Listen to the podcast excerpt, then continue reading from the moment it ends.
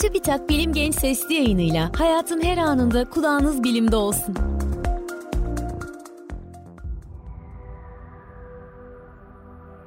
Uzaya ve bilime meraklı dostlar merhaba.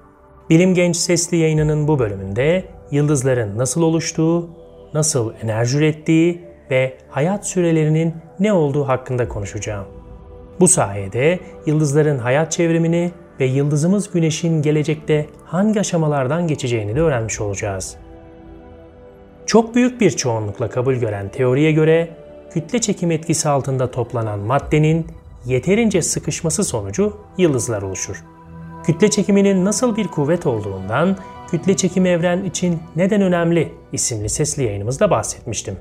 Kütle çekim etkisi altında bir araya toplanan ve gitgide sıkışan bir madde yığınının merkezi bölgesi yeterince yüksek basınç ve sıcaklığa ulaşırsa bir yıldız olarak parlayabilir. Bir yıldızın bu şekilde doğumu milyonlarca yıl sürebilir.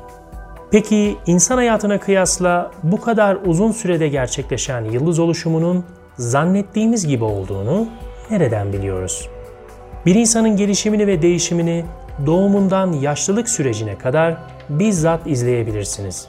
Ancak bir yıldızın doğumu için geçen tüm süreci izlememiz olanaksızdır. Çünkü yıldızlardaki değişim insanın hayat süresine kıyasla çok yavaş gerçekleşir. Yıldızların nasıl oluştuğunu anlamamızı sağlayan şey farklı yaştan ve türden yıldızları aynı anda inceleyebilmemizdir. Gök adamız Samanyolu'nda sadece güneşimize benzeyen yıldızlar bulunmaz. Güneşten daha parlak veya sönük, kütle ve çap olarak güneşimizden daha büyük veya küçük, güneşimize kıyasla daha kırmızı veya daha mavi renkte olan birçok başka yıldız bulunmaktadır. Bu yıldızların bazıları henüz oluşmuş genç yıldızlar iken bazıları neredeyse evrenle yaşıt, yaşlı ve küçük kütleli yıldızlardır. Yapmamız gereken şey tüm yıldızlara bakarak aralarındaki benzerlik ve farklılıkları anlamaya çalışmak ve elde ettiğimiz verileri fizik, astronomi ve kimya gibi tüm doğa bilimlerinde sahip olduğumuz bilgilerle yorumlamaktır. Bir yıldızın ne kadar süre parlamaya devam edeceğini belirleyen en önemli faktörlerden biri onun kütlesi, bir başka ifadeyle onun yakıt miktarıdır. O nedenle daha büyük kütleli yıldızların küçük kütleli yıldızlara kıyasla daha uzun süre yaşayacağını düşünebilirsiniz. Ancak bu olaya sadece kütle açısından bakmak anlamına gelir. Bir yıldızın tüm yüzeyinden saniyede yayılan toplam enerji miktarına ışınım gücü denir. Işınım gücü bir yıldızın yakıtını hangi hızda tükettiğini belirler. Işınım gücü yüksek olan yıldızlar daha hızlı bir şekilde enerji yayar ve bu nedenle yakıtları daha kısa bir sürede tükenir. Tüm bu etkiler dikkate alındığında sanıldığının aksine büyük kütleli dev yıldızların değil, yarı çapı küçük ve düşük kütleli yıldızların daha uzun süre yaşadığı anlaşılmıştır. Kırmızı cüce dediğimiz en küçük kütleli yıldızlar ortalama olarak güneş kütlesinin %10'u ile %50'si arasında bir kütleye sahip olabilir. Bu türden yıldızların Samanyolu'nda en çok sayıda bulunan yıldız türü olduğu düşünülmektedir. Güneşe yakın yıldızların büyük bir çoğunluğu kırmızı cücedir. Örneğin Güneş'e en yakın yıldız olan Proxima Centauri bir kırmızı cücedir. Bu yıldızlar evrenin şu anki yaşından 100 kat daha uzun süre yaşayabilirler. Yani yaklaşık 1 trilyon yıl. Bildiğiniz gibi güneş benzeri bir yıldız için öngörülen yaşam süresi ortalama 10 milyar yıldır. Bir yıldızın hayat süresi derken kastettiğimiz şey, yıldız bir beyaz cüceye, nötron yıldızına veya kara deliğe dönüşene kadar geçen süredir. Birazdan bu yıldız artığı cisimlerin fiziksel özelliklerini kısaca anlatacağım. Bir yıldızın tümünü temsil eden bir tane sıcaklık değeri yoktur. Yıldızların fotosfer dediğimiz yüzeyinin sıcaklığı birkaç bin dereceden 50 bin dereceye ulaşabilir. Örneğin Güneş'in yüzey sıcaklığı yaklaşık 6000 derecedir. Yani neredeyse dünyanın iç çekirdeğinin sıcaklığı kadar. Ancak Güneş'in merkezinin 15 milyon derece sıcaklığa sahip olduğu düşünülmektedir. Yıldızların merkezindeki bu yüksek sıcaklık ve basınç altında elementler adeta eriyip başka elementler oluşturabilir. Buna füzyon reaksiyonu denir.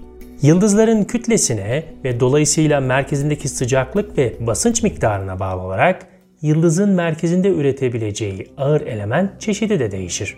hidrojenin helyuma dönüşmesiyle başlayan bu süreç daha ağır elementlerin oluşmasına neden olabilir. Bir yıldızın merkezinde füzyon yoluyla üretilebilecek son element demirdir. Demirden daha ağır elementlerin oluşması için bir süpernova patlaması, birleşen nötron yıldızları veya füzyon dışında gerçekleşen başka süreçler gerekir. Demir içeren herhangi bir nükleer reaksiyon ürettiğinden daha fazla enerji gerektirir. Merkezde yeterince enerji üretilmediği için dıştan içe doğru olan kütle çekimi artık durdurulamaz. Bu nedenle yıldız içine çöker. Bunun sonucunda bir süpernova patlaması gerçekleşir ve bir nötron yıldızı veya kara delik oluşur. Ortalama olarak Güneş'ten en az 8 kat veya daha büyük kütleye sahip yıldızlar bir süpernova patlaması geçirebilir. Daha küçük kütleli yıldızların ise bir beyaz cüceye dönüştüğü düşünülmektedir. Şimdi yıldızlardan geriye kalan beyaz cüce, nötron yıldızı ve kara delikler hakkında bazı temel bilgiler verelim. Orta ve küçük kütleli yıldızları bekleyen son bir beyaz cüce olmaktır. Örneğin Güneş milyarlarca yıl sonra bir beyaz cüceye dönüşecek. Beyaz cüceler çap olarak dünya boyutlarındadır. Işınım güçleri ise düşüktür. Maksimum kütleleri ise Güneş'in 1,4 katına ulaşabilir. Kütle için belirlenen bu limit değere 1983 yılı fizik Nobeli sahibi Hindistan doğumlu astrofizikçi Subrahmanyan Chandrasekhar onuruna Chandrasekhar limiti denir. Beyaz cücelerde kütle ve çap arasında ilginç bir ilişki vardır. Kütleleri arttıkça beklenenin aksine çapı da artmaz, azalır. Bu nedenle en büyük kütleli beyaz cüceler çapı en küçük olanlardır. Normal bir yıldızda merkezdeki gaz basıncı dıştan içe doğru olan kütle çekimini dengelerken beyaz cücelerde bu işi elektron basıncı yapar. Beyaz cüceler aşırı derecede sıkışmış maddeden oluştuğu için atomlar birbirine çok yakındır. Bunun sonucu olarak elektronlar birbirini iter ve kütle çekimine karşı bir elektron basıncı oluşur. Bir beyaz cüce hayatının sonuna kadar bir beyaz cüce olarak kalmayabilir.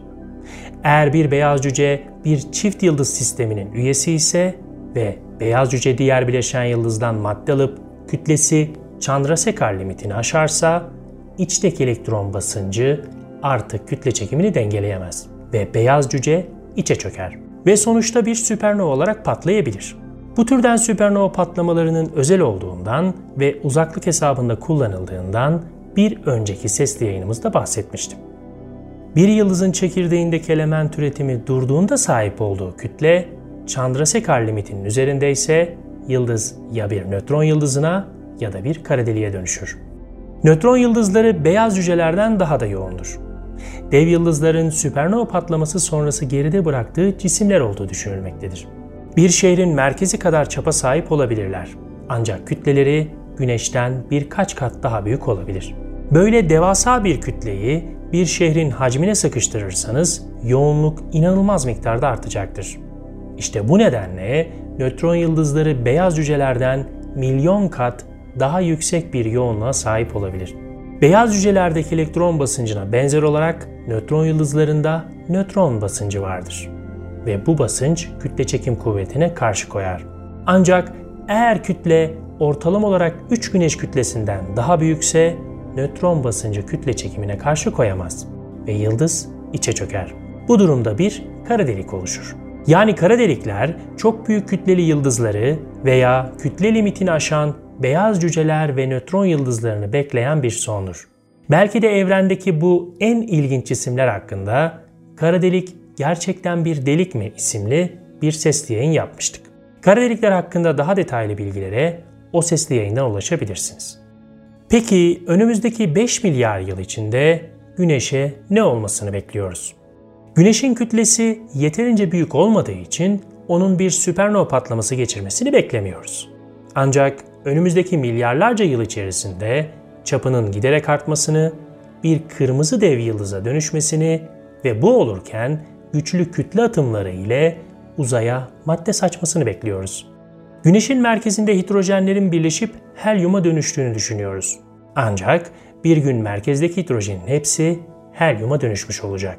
İşte o gün geldiğinde Güneş bir miktar içe çökecek. Çöktükçe merkezdeki basınç ve sıcaklık artmaya başlayacak. Merkezdeki sıcaklık 100 milyon dereceye ulaştığında bu kez helyum elementi birleşip daha ağır bir element olan karbona dönüşmeye başlayacak. Helyum karbona dönüştükçe sıcaklık yükselmeye devam edecek. Sıcaklık yükseldikçe bu dönüşüm daha hızlı bir şekilde gerçekleşmeye başlayacak. Bu aşamada Güneş kırmızı dev adı verilen bir yıldız türüne dönüşecek. Güneş kırmızı dev olduğunda bugünkü halinden 100 kat daha büyük bir çapa sahip olabilir. Bu türden yıldızlara neden dev dendiğini sanırım anlamış olduk. Hesaplamalara göre Güneş'in bir kırmızı dev olmasına daha birkaç milyar yıl var. Peki kırmızı dev evresinden sonra Güneş'e ne olacak? Güneş ortalama 1 milyar yıl boyunca kırmızı dev olarak parlayacak. Kırmızı dev evresi boyunca çapında bazı değişimler olabilir. Şiddetli kütle atımları sonucunda dış katmanlarını uzaya savuracak olan Güneş'in merkezinde karbonu bol bir beyaz cüce kalacak. Güneşin uzaya savurduğu gaz ve toz, beyaz cücenin etrafında gezegenimsi bulutsu dediğimiz yapılar oluşturacak. Beyaz cüce etrafındaki bulut suyu binlerce yıl boyunca aydınlatacak. Bu türden oluşumlar Samanyolu'nda sıkça gözlenmektedir. Önümüzdeki 5 milyar yıl boyunca Güneş'in geçmesini beklediğimiz aşamalar işte bunlar. Bilim Genç Sesli yayınlarının bir bölümünün daha sonuna geldik. Bu bölümde yıldızların kütle ve çaplarına bağlı olarak merkezlerinde hangi elementleri ürettiklerinden ve merkezlerindeki element üretimi durduktan sonra geride bıraktıkları beyaz cüce, nötron yıldızı ve kara deliklerin nasıl cisimler olduğundan bahsettim. Ayrıca önümüzdeki 5 milyar yıl içinde Güneş'in hangi aşamalardan geçtikten sonra bir beyaz cüceye dönüşeceğini anlattım. Bilim Genç Sesli yayınlarının bir sonraki bölümünde etrafımızı saran evreni keşfetmeye devam edeceğiz. Şimdilik hoşçakalın. Bilim Genç Sesli yayınlarını SoundCloud, Spotify, Google ve Apple Podcast kanallarımızdan takip edebilirsiniz.